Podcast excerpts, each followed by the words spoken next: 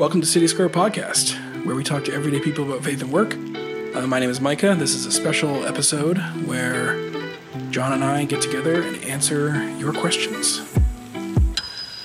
So, this next series of questions um, is related to leaving a church. It was inspired by my comments and experience uh, when I was thinking about leaving my previous church. So, someone uh, dropped some pretty detailed questions maybe as like a checklist for when you're leaving the church. It was inspired by my um, how I articulated the fact that I felt and I felt and thought and believed that I couldn't really gladly and willingly and wholeheartedly submit myself to the um, the pastors and the elders um, anymore. Like they were leading in a direction that I felt like I couldn't um, in good conscience follow. So that was the um, that was what I think what inspired this list. So I thought we could go through this in a general fashion because um, you know we're not I'm not about like controversy, especially not in the early episodes, right? Um, and I'm not trying to recruit like my my job my goal in this podcast isn't to like recruit people to one denomination or another or to get them to leave their church or stuff like that. So all that being said, this was a list that someone gave, so I thought we could go through it. I could kind of speak to them maybe um, if I thought it was a good question. John can weigh in. Um, we can kind of think through this list which is directly related kind of to submission to elders. So, and elders, I would say in this instance, pastor elder is interchangeable. There are some denominations that would use those terms in different manners, but for the purpose of this one, we can kind of assume I think that elder and means pastor and vice versa. That works. so, I think these questions, this type of question comes from a good place. I think it's if you're thinking about leaving a church, it's wise not, I think, not to do that quickly, um, unless there's certain circumstances that are there. I think the goal is to reject kind of the consumer mentality. At least where I live, um, in the Bible Belt, essentially in Texas, there are there's a mega church in every corner and then there are innumerable smaller ones scattered in between. So people in this in my area have like unlimited choices, right? You don't like the coffee at one place, you can go to the next one. And sometimes I, I personally don't know anyone who functions like this, but I know that it's I, have other people have said it's all over the place.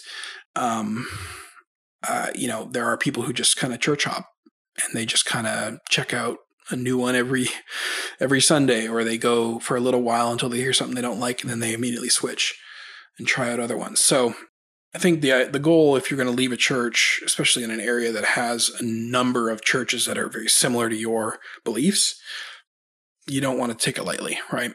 Would you say that's fair, John? No, yeah, absolutely, man. There's this weird form of, I guess, like consumerism that's consumerism consumeristic mindset that Christians have in the US that is just purely awful, man.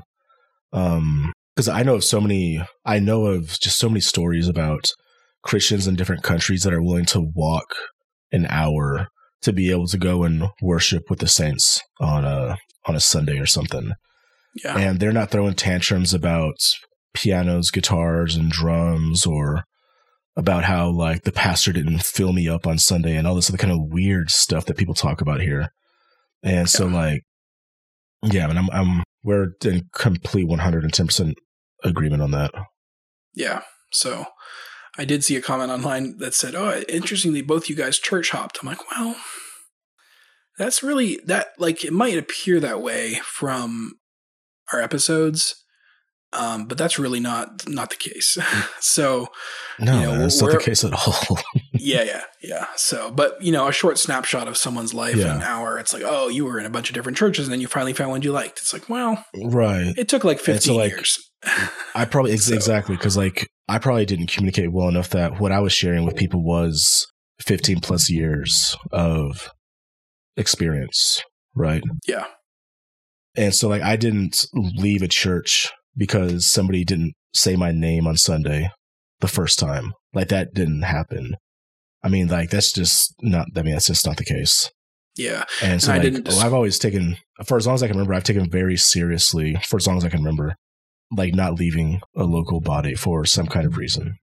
yeah, and leaving like the Baptist tradition, which I was in. Um, I was I was a Baptist for thirty years at least, right since since my birth. Um, that was not something that I took lightly, um, and that wasn't a quick or easy decision. So, yeah, I think we're on the same page there. So this list is uh, really geared towards submission to elders, and it's uh, interesting. I'll say that. So I'm I just copied and pasted uh, the the questions. I don't believe I altered anything. Um, so, John, you can fact check me on that. Here's the first one. so these are not our questions, but were given to us. It says the first one says the decision point to no longer submit to a group of elders has so many implications. Um, in that moment, are you asserting that these men are not Christians? So I would say, um, I think that's a. I mean, that might be a question some people need to ask. Um, I I've never encountered a church where I thought a pastor was not a Christian. Um, that that kind of church may exist somewhere. I would say there are s- s- lots of progressive denominations that you might need to ask that question of. Um, but so so if your pastors are not literally not believers, like they can't confess that Jesus is Lord, they don't believe in the virgin birth, they don't believe in the deity of Christ. Um, Or like if they're teaching that Jesus had to repent of his racism, yeah, that's becoming really trendy right now, man. that I mean that that's a that's a heresy, right? Like that's yeah, straight up. that's that that is literal heresy. So if they are teaching things that are heresy, um, then they may not be a believer. You know, I believe that God can can save, but you know, like we Orthodox Christians hold to Trinitarianism, we hold to the virgin birth, the deity of Christ, um, you know, and there are some minor disagreements, minor areas of deviation in some of those, but but you have to be pretty careful there, right? So the the bounds of like we were talking about earlier, the bounds of orthodoxy are pretty well set.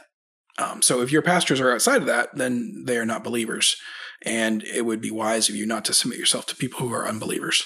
In that sense, in the fact that they're supposed to be watching out for your soul, you know, they're supposed to be shepherding you and um, keeping watch.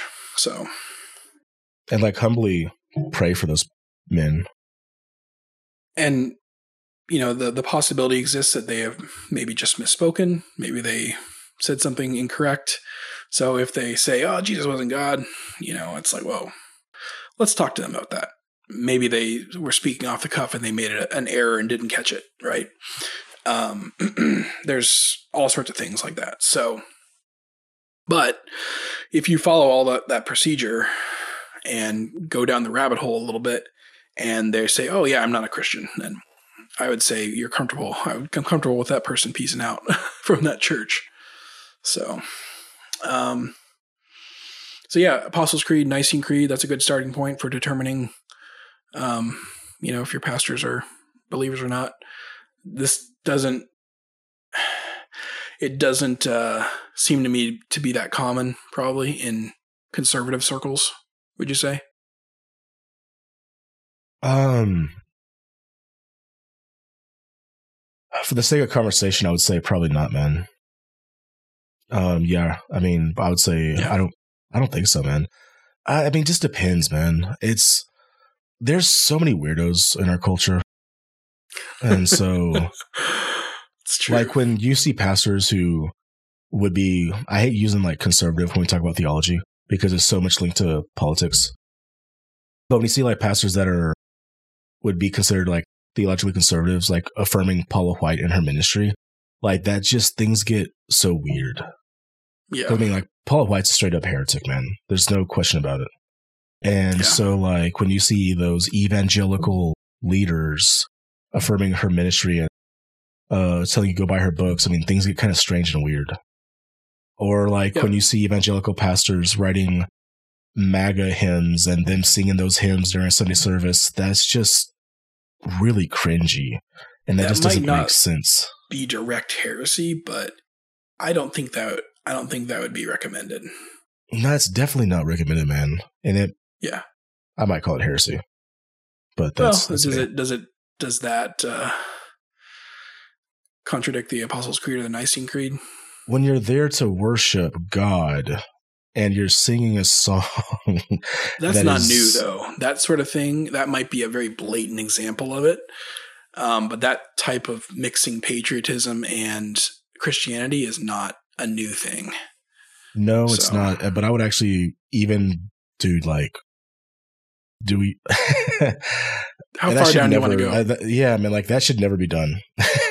yeah, that's why there's actually Uh, you know uh, a lot of people would say no flags in the sanctuary, and I agree. yeah, I'm that person. we we don't worship the state. Um, a lot of Lutherans, because because a lot of Lutherans are germ, German. Um, a lot of Lutherans brought the American flag into the sanctuary during World War II and World War One and World War II because there was so much anti-German sentiment, and so they wanted to prove that they were not they're patriotic Americans and they weren't Nazi spies.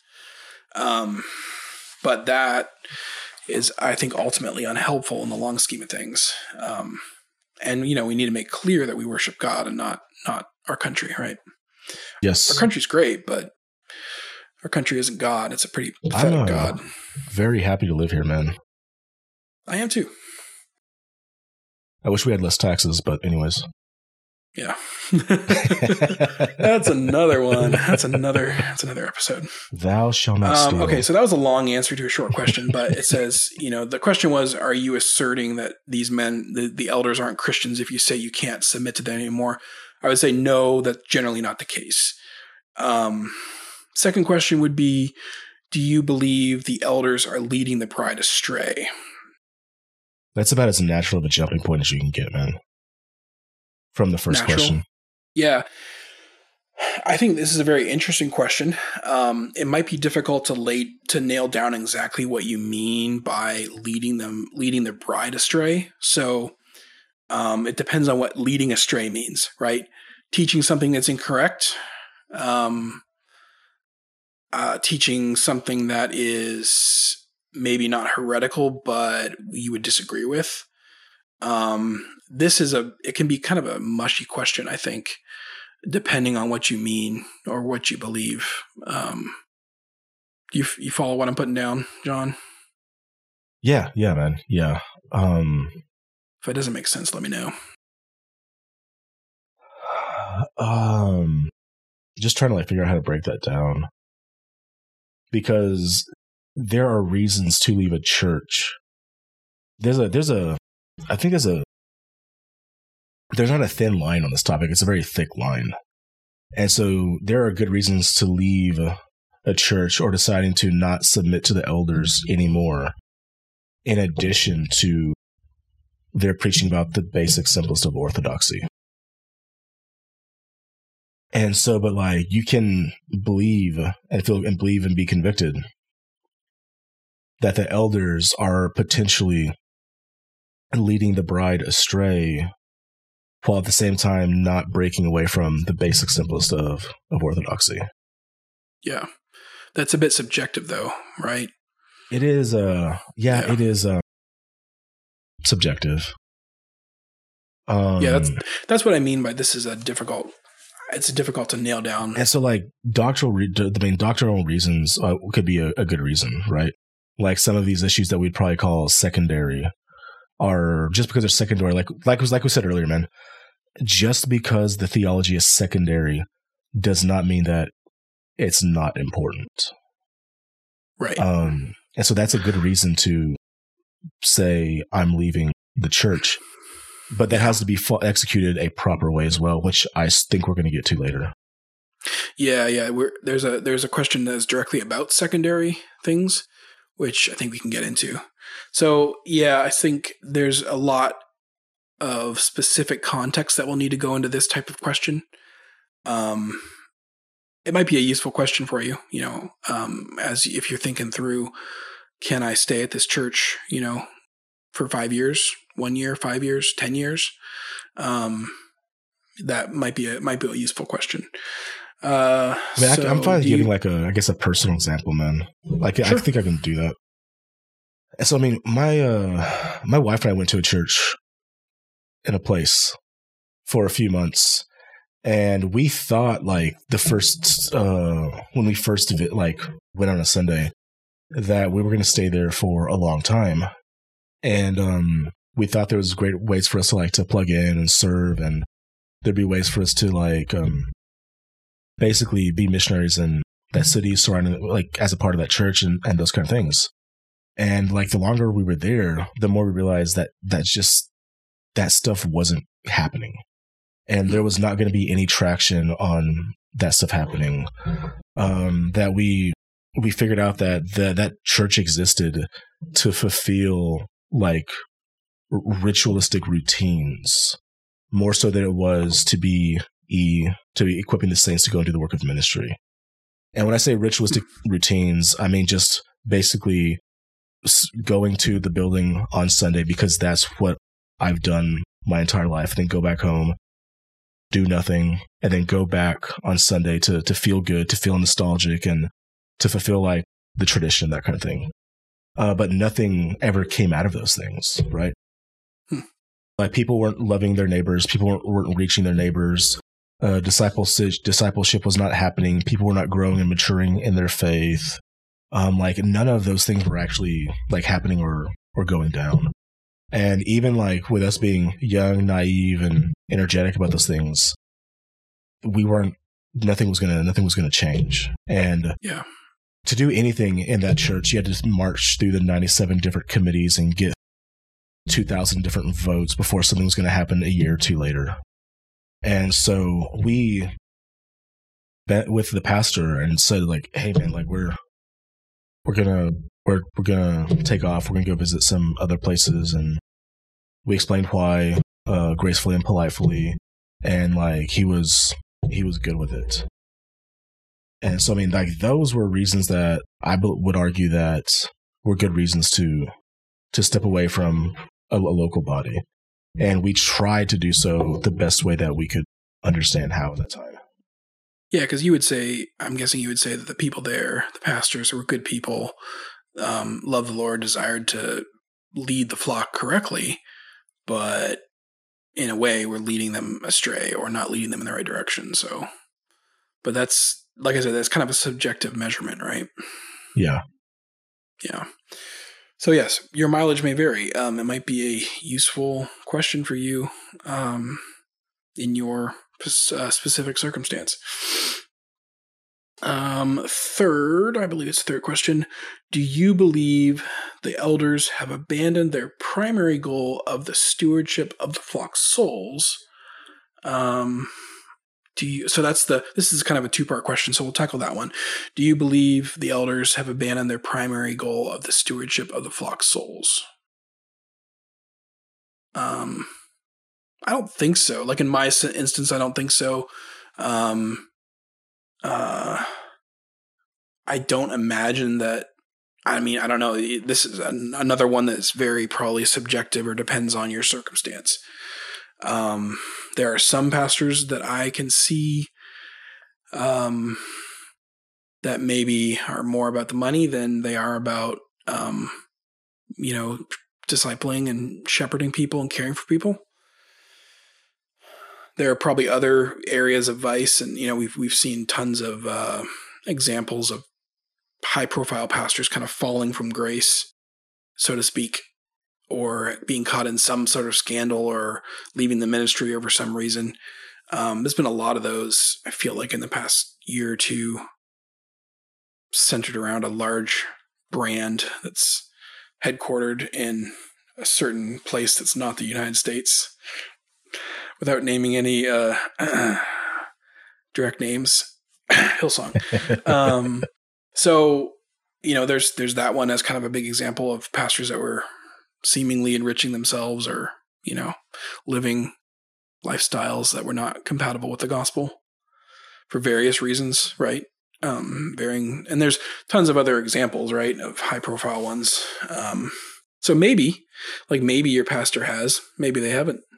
Maybe they are very concerned about the care of souls, but they're, you know, um, leading in a wrong direction. Maybe they think they're right. You know, most people think they're right. Regardless of the issue, most people believe that they are correct on the issue. So, um, the question is a two part one. Do you have any thoughts on the first part before we move on to the second one, John? Um, I would like to probably move on to the second part, but first. Okay. So, first part, of course, do you believe they have abandoned their primary goal of the stewardship of the flock's souls? If so, they deserve no charity. If not, if they have not abandoned that, why do you still want to leave? So, like, if they've abandoned their primary goal of basically primary goal of the steward of the stewardship of the flock's souls, do they deserve charity? Probably not, man. Like, it depends on what that word even means. But like, that's the whole point, yeah. man. Like, there's nothing more important, really, as a pastor or an elder than caring for the flock. And if you've abandoned the care for their their souls, then I don't see how like you anybody can move forward with that. Mm-hmm. Um, I mean, maybe there's a maybe there's a way that depending, like once again, man, like this is all like what's the situation, and like you have to break down like exactly what we mean here. So there might be like maybe this maybe it's a situation which this does happen where the pastor's been working like 100 hours a week of a small church. They're exhausted, they're worn out, they don't know how to keep going, but they're just trying to keep going. And maybe that's a situation where like they've they're exhausted and they don't know what to do. And maybe that's the point where like you need to figure out a way for like some pastoral care. Maybe. Yeah. That's the only example I can think of where like, yeah, maybe we do have some charity. But like if you're just if you don't really care about your congregation, which this is ultimately what this question is about.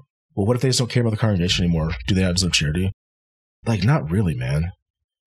Like, not really. Well, I, I feel like the I, I, might I probably wouldn't word it that way personally. Um, maybe I'm misunderstanding it, man. Yeah, I mean these are not our questions, so the right. author could have a different idea. Um, if so, they deserve no charity. Um, if not, why do you still want to leave? I don't think the I would articulate it as they they are not deserving of charity because you know we are commanded to love our fellow believers. Um, so I'm not sure if I word it that way. There might be a different intention there. Um, but the last part is, if not, why do you still want to leave? That would, I mean, I think that is the the why is answered with a lot of the other questions potentially, yeah. and maybe even questions that are not that are not on this list. You know, um, because you could want to leave for various reasons, right? Some godly, yeah. some not. You know, it could be could be anything. Okay, uh, let's see, There are four or five. Um, if all issues are secondary, or if all the issues are, maybe this is, um, if theoretically, this isn't about the Apostles' Creed and Nicene Creed, right? If all the issues, so I think that's the assumption built into the question. If all the issues are secondary, is there not a sanctifying value in continued submission, even if you would prefer some things were different? I'll read it again because it's a long one. If all the issues are secondary, is there not sanctifying value in continued submission, even if you would prefer some things are different?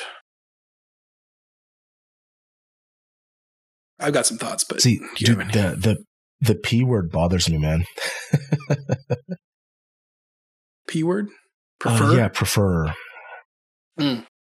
Because it's not about preference; it's about conviction, man like preferences like I wish the pastor would preach for 45 minutes instead of 30 minutes.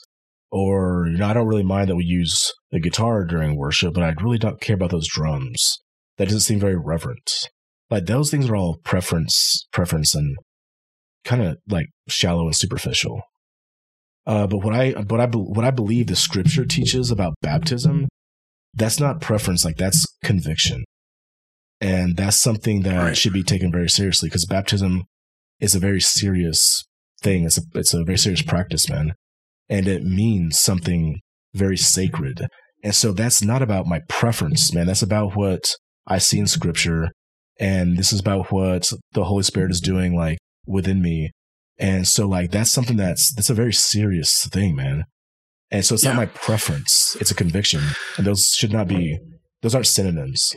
That's a fascinating example you brought up um, because um, it wasn't directly baptism, but it was the Lord's Supper that was actually one of the major cause, causes, not of division necessarily at the Reformation, but it was it was a a reason why Luther and Zwingli um, could not unite, and why um, Luther and Calvin could not unite.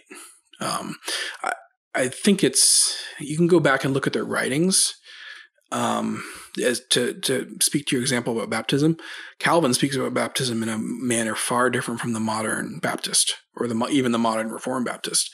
Um, even Zwingli, um, with baptism and the Lord's Supper, I would say held to a a much different um, position um, than say the Anabaptists at the time, which were known as the Radical Reformers. So, but there was still like there's a reason that Luther, Zwingli, Calvin were not a united front, right? Politically and religiously, it would have made a lot of sense to have the the reformers all united um, against the Roman Catholic Church. They would have had a lot more political power, a lot more physical land, a lot more ability to stand up to to Rome and the um, the like the papacy, but also the Holy Roman Emperor. Um, so, anyways, that was one of the original, the original, um, the sacraments, right? That's one of the original, or the ordinances, as Baptists would call them most of the time. One of the original areas of division um, in the Reformation. So, I think um, that, you know it asks if all the issues are secondary, um, or you know even if you prefer some things are different. So the words secondary and prefer i think can kind of be paired together i would say. You know how do you define what is secondary? How do you define what is primary secondary and tertiary? Um, primary is obviously apostles creed nicene creed right? We can agree on that. Secondary like you said there's preference there's convictions you know um, so it's it's another you know it's not a clear cut thing. I think. Um, so if all the issues are secondary, is there not a sanctifying value in continued submission, even if you would prefer some things are different? Um, every every denomination is going to disagree on secondary and tertiary on the definitions of those as well as what falls under those and then the people in those denominations are going to disagree um, even further. So, yeah, man, just look at the SBC. Right. Oh, they're not a denomination. It's a dumpster though. fire. Oh, dude! Oh my gosh! We're a That's what they claim. of churches. That's what they claim. Yeah, if, I know, dude. I was there. If the SBC takes action against churches that are out of step with their Baptist faith and message, then that means they're, as an organization, they're liable for a lot of stuff. But if the churches are truly, this is going off on a rabbit trail, I'm sorry. If the churches are truly autonomous, then the SBC has no direct control, right? There's a lot. They, they don't, man. They can just remove them from uh, affiliation or association or whatever the word is they use. They, yeah, they can not they seat can their do. members at the voting voting yeah. uh, meetings. Yeah. So I did want to focus a bit on the the sanctifying value in continued submission. Um, I'd be interested to figure out where this actually comes from. Um, because if I don't think this is a good enough reason to remain somewhere that's teaching contrary to scripture, right? Um, like I said, a lot of these are subjective categories we've been kind of walking through that depend on circumstance. I don't know of a scriptural category for walking in submission to someone who is leading you astray, right? There is not a good reason. assuming that they are leading you astray, right? If some if a if a church is leading you astray, right? If the leadership is leading you astray, we're saying there's not a good reason to stay a part of that local body, correct? Is that what you're asking? Right? Theoretically, Well, yeah, the yeah. the question is asking, you know, if you if you stay, you disagree on a lot of things, but you stay, will you? Um, there's value in there's sanctifying value in continued submission. I mean, there there can't. It depends on what a lot of things are, man. Because I mean, like I used to be a part of a multi-site church, and I was never a fan of the multi-site model. But that was a secondary issue that I was cool with putting aside and staying. And my time at that church was fantastic, man. And so, like, I was cool with being like setting that aside. That's Yeah. definitely a secondary issue. Um, Some people would say that's a that would not be a secondary issue too. You know, there's Well, I there- mean- that- for you that was a secondary issue, right? For a lot of people, that is a secondary issue. it, it's by definition a secondary issue. How important you prioritize that issue is up to you, but it's literally a Right. secondary issue. That's a good point. That's a good point. Yeah. Um, so I don't, I, for me, I don't, I think if the church is teaching things or modeling things that are not how you would raise your family, um, okay, I'm sorry, man. Can I cut you off for a second? Okay, so Yeah. I got a secondary issue. okay. Um, it is sinful for a Christian to uh, smoke tobacco. Can you stay a part of that church? Mm. I mean, I would say no. I, that's not, that's not going to be my only issue. But if they're teaching that- right? Yeah, I'm guessing they're teaching a lot of other stuff that's not biblical as well. I would be more than happy to hash it out with their pastor over a cigar. Right. Yeah. yeah, but that's a great example. Like the the tradition I grew up in, you know, had things they labeled sinful that the Bible did not label sinful. Um, or you know, and I was I was taught at different times. You take one drink of alcohol, you're gonna beat your wife and end up on Skid Row. Like not, I'm not. That's not. Hy- That's not hyperbole. Um, I've literally heard that before. So, but is that true? Well, no should you remain in a church where that is one of the things, right? Because I think in all of this, it's it's assumed that there are not just one secondary issue that you disagree with, right? Um, if there's more, well, that the question is how many how many secondary issues can you tolerate, right? how many can your conscience um, Let me tolerate? let me ask you a, a more serious one. Mhm. Um, the church has a, a female pastor on staff. Gone. That's a Not even a- secondary issue, though, correct? I mean, by definition, right? If we're saying that things the, the Apostles' Creed and Nicene Creed teach, that would be by definition a secondary issue. But But like they But nail it on baptism, the Lord's Supper, uh, everything else is like 100% like spot on. But they That's have my- a female pastor on staff. Staff. it's like I guess I am a single issue voter in the, in that case. yeah, that's a good example. That would be something that would be in that secondary realm, but I think um, you know, people some people of course land on different spots on that. But that's a that's an example of a very important secondary issue then. If by primary we mean only the cardinal doctrines of the faith, then that would be secondary. Yeah, that's a good one. That's a really good one. Um, uh, to kind of tie a bow on this particular question, I don't believe personally that you're going to miss out on sanctification by leaving an environment that um, you are unable unable to, in good conscience, continue attending. Right? Does that make sense? I don't think that like we have a grin and bear it mentality in every every area of our life. Um, not required to go to some place that is teaching something incorrect in in our opinion, right? This could be thrown back in our faces as being very subjective and based on our own opinions, but um, I think this this list presupposes that you're very carefully studying scripture and praying and ha- having conversations with the pastors and that sort of thing. Um, Yeah, man. So let me kind of expand on that some.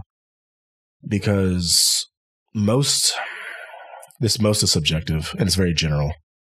But most people do not thoughtfully and prayerfully uh, leave a local leave a local church.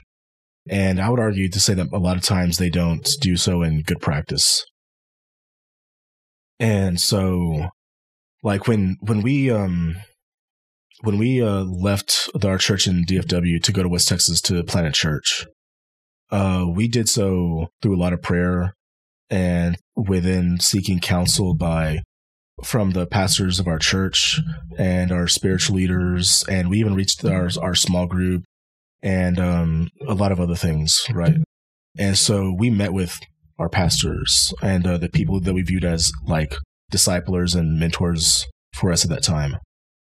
Um, and we that's what we that's what we did, and we got the green light from everybody. And so, I mean, so, so many times, man, people leave a church without even sending an email. Or they um, leave a church because well you don't have enough programs or you don't have enough of this or you don't have enough of that.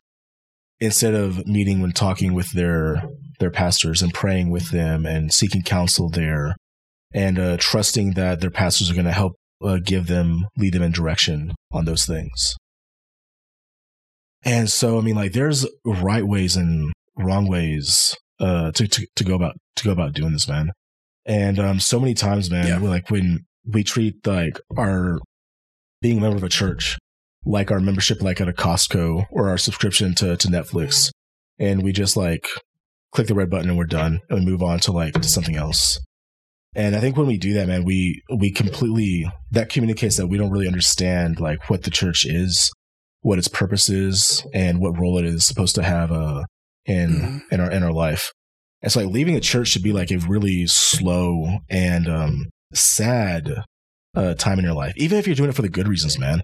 Like if you get like a a job like on another state or another city, and you and your family are packing up to leave, it should be a sad thing that you're leaving that local body and you're going to a new place.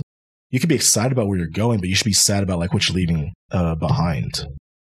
Yeah, and even then, man, like if you're leaving, going to uh, a, like a new job opportunity, different place, you should probably, I would argue that consult with your, your church and pray about whether or not that good opportunity is something you should be actually be seeking, or if that's the time where you make a sacrifice for the good of the local body where you're at now.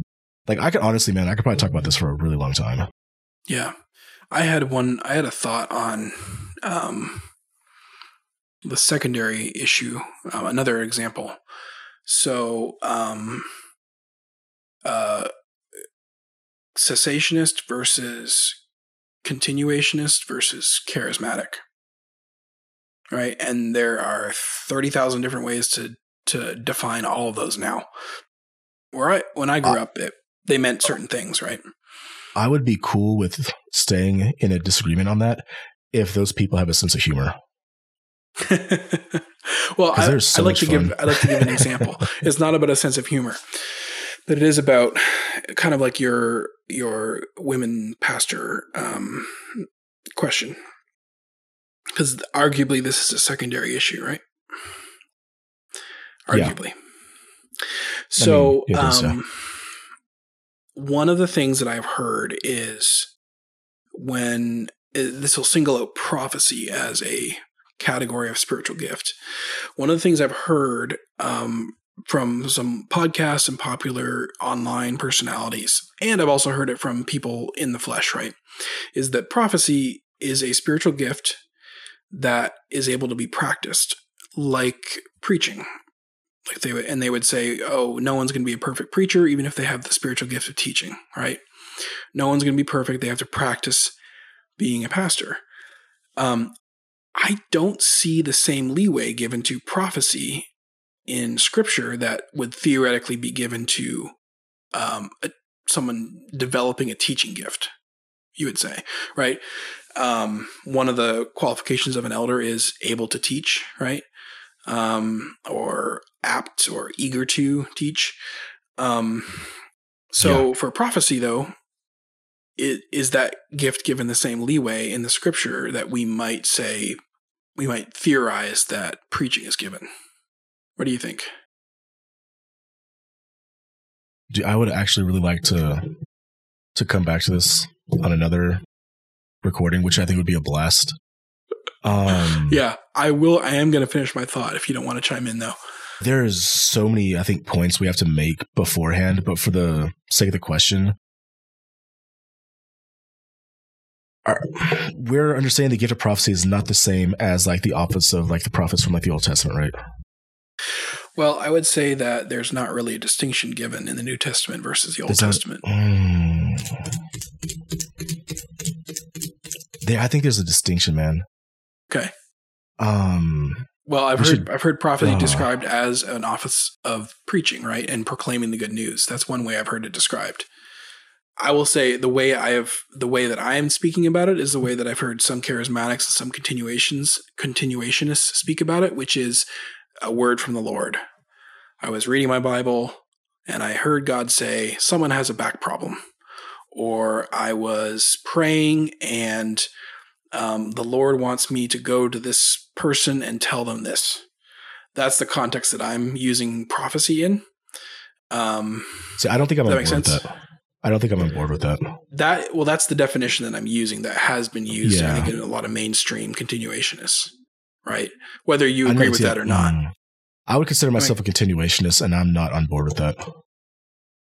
Okay, I think that God can maybe put it on your heart, so to speak, to go and pray for somebody. But like, I don't think it's like that God gave you like a secret word about some secret that person's been harboring for years and they haven't told anybody about. I'm not on board with Right. that. But Well, I think God can basically, for whatever reason, want you to go and pray for somebody. let's take it up a step and talk about the people who prophesied that Trump would win in 2020. Those are the same people that prophesied that he would win in. Uh, well, yeah, my bad. the same people Stay that prophesied that he would win in Stay me. 2016 are the same people that said he would do so in 2020. Right? And oh my gosh, would dude. you so whether through man's intervention or divine intention right not even talking about election controversies trump did not is not president currently. He is not the not resident of the white house or the recognized president of the united states. Those people who prophesied that would say got it wrong. Bummer man. I, I darn i must have misheard there's no category for that in scripture. The category And- is you're a false prophet. You spoke Yeah, that's, a false yeah. word. Um, and so, you know, there's false prophet or true prophet, false prophecy or true prophecy. Um, when we're speaking of the prophetic gifts in that manner, right? In the manner of Old Testament and New Testament prophets, the ones that we can see making actual foretellings of the future, right? Of the future or of that sort of thing. They say, I have heard from God, and God says this. If you get that wrong, you're a false prophet. Yes. correct? Scripture So- is very clear on that, I would agree. If as would you, any Christian. They would not. They would not. That is, um, yeah. So, to me, that's not a secondary issue. That's uh, that's second, second or third commandment stuff, right? For Lutherans and Catholics, and that is the second commandment. You know, do not take the Lord's name in vain. You don't speak falsely with God's name. Actually, no, yeah, man, that's that's actually a good point. So That's actually a really and good for and it's a side note, but Reformed it's a third it's a third commandment because they they they um uh divide the commandments up slightly differently. But that's beside the, that that that's beside the point, right? That's that's a that's a second or third commandment. That's a commandment violation. That's one of God's right. God says this. This does not happen. This is false. Oh darn. Well, I'm just practicing. I'll get better. Okay that becomes what I would say a primary issue, or that might be a secondary issue approaching a primary issue. If that makes sense. So that's why False I think prophecy is a big deal, man. I I think so. Um, Yeah. That is how the modern charismatic gets out of these false these accusations of being a false prophet. Is they say, and you know, that sounds like I'm ascribing really shady motives to them. It might not be, you know, ill intentioned, um, but that is what they would say. I think I've, I know I've heard the guys on Remnant Radio say that. Um, and they're fairly they're fairly cautious, reasonable, um, charismatics or continuationists. Um, but that was an example I thought of where um, that is that is someone saying God says X, and in reality God said Y, right? Um, so that becomes, I think, a much bigger issue than a second or secondary issue. Um, so not to go back in the list, but you know, not all issues are secondary. Some secondary issues are maybe more important than others. Um, so yeah, it depends on your circumstance, unfortunately. But like being a a heretic is definitely a primary issue. well, would you and say that that false prophet puts you in heretic? Being a false prophet yeah. would put you in the heresy, man. And that's not one of those whole like, well, somebody's heresy is you're not that's not well, that's not the whole like everybody is somebody else's heresy like kind of like crap. Like that's like a straight up like biblical like heretic. A false prophet is a biblical heretic. Yeah. I think so, right? That's that's that maybe is more of a muddy definition if we're solely focused on Apostles' Creed and Nicene Creed, but I mean the Ten Commandments are a big deal. They're still they're still useful and and in play, right? Um, so, anyways, not to derail, but uh, I think the last last question on this checklist is: Are you potentially elevating your judgment above the actual level of your responsibility? Are you potentially, and this is to while you're thinking about leaving a church or not submitting to the elders, uh, it's a question to ask yourself. Are you potentially elevating your judgment above the actual level of your responsibility? Um, I've read this over multiple times and I've thought about it a lot. So I might, and I might not be interpreting it correctly. Um, what it seems to be saying is that we should trust our leaders in a sense and not judge them since we don't have the level of responsibility they have. I don't know if that's what the questioner intended. That's kind of the best paraphr- paraphrase I could come up with. I was trying to wrap my head around it to make sure I had the correct interpretation. I don't know if I do, um, but it seems to be saying, um, you know, are we holding ourselves, our opinions higher than we should be? I think. Does that make sense? Kind of, man. It, it sounds like yeah. it's one of those questions that has the answer in the question. Um, oh, do you think um, it's uh, rhetorical? Yeah, it sounds rhetorical. It sounds like it's saying that you shouldn't leave because you do not want to. Um, hmm. I lost it. I mean, I tried to. I'm, I'm trying to make sure that I'm interpreting it right. I might be misunderstanding. So I don't. I don't feel like this is a super helpful question on this checklist. Okay. Yeah you know, because we are supposed to judge with righteous judgment, right? The scripture that says don't don't judge is not saying don't judge; it's saying don't be a hypocrite. Um, right. We are supposed to examine the scriptures, right, to determine the accuracy of things we're being taught. People did that with the Apostle Paul. Um, so if an elder board or the pastors or whatever the you know whatever the church governance model you have or the leadership model you have, if they start teaching something you believe is incorrect, then I would say you do have a responsibility to question them and to study the scriptures for yourself. And you know this this this question I think is a microcosm of the entire list, right? You sh- to leave a church to be able to say oh, I can't really follow these elders anymore, these pastors anymore. That's a weighty thing you know so it shouldn't be entered into lightly um, you should take your time and pray and study and talk and that sort of thing so i mean like earlier i took like a pretty hard take on whether or not um, pastors deserve charity when they've abandoned their flock and like i kind of like i want to like kind of like stand firm in that because that's a remarkably incredibly serious and important role you have said yes to when you basically say yes to the office of pastor elder. Um, at the same time, I do believe that a lot of pastors deserve more grace and understanding from their church than they usually get. And Yeah. pa- pastors tend to take a lot of f- unnecessary flack for things they shouldn't. Um, they shouldn't. And so, like when you talk about the idea, like talking about the question about whether or not you're elevating your judgment above the level of your responsibility. Um, well, I do believe that pastors deserve a lot of uh, charity in being a pastor.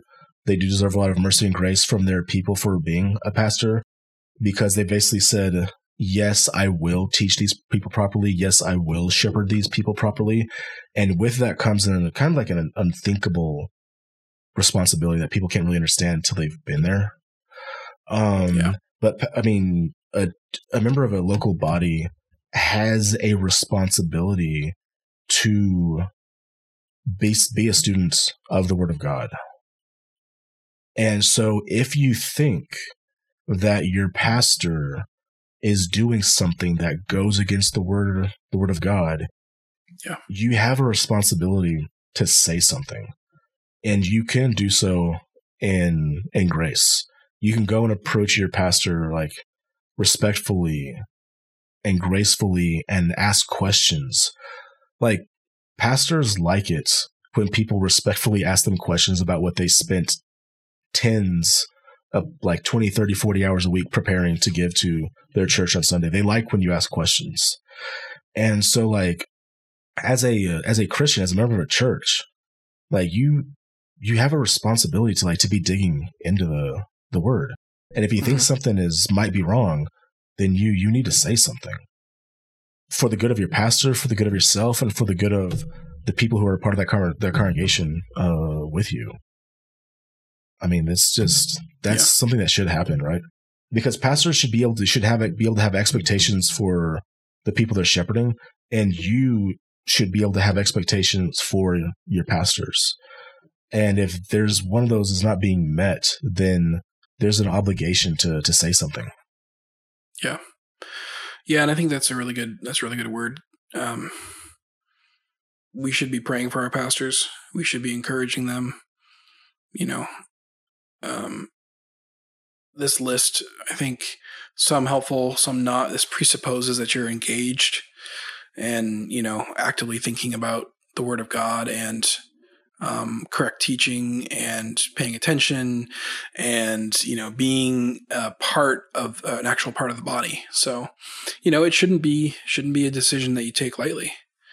Um, No. to to leave right. Um, so, yep. Honestly, man, like I just kind of think it's cool that people are asking us these questions. Yeah. Like I think that's kind of that's kind of awesome, man, because I mean, you and I are just everyday regular people, man. And we don't have Yeah. massive platforms. We don't have a lot of money, a lot of toys or any of that kind of stuff. Uh, we just said we enjoy doing this. We want to put this out there. We did. And people are interacting with it. And I just kind of think that's that's cool. Yeah, And like we do, there's I- a little bit of responsibility that comes with that, man. But I just kind of think it's awesome. for sure. Yeah.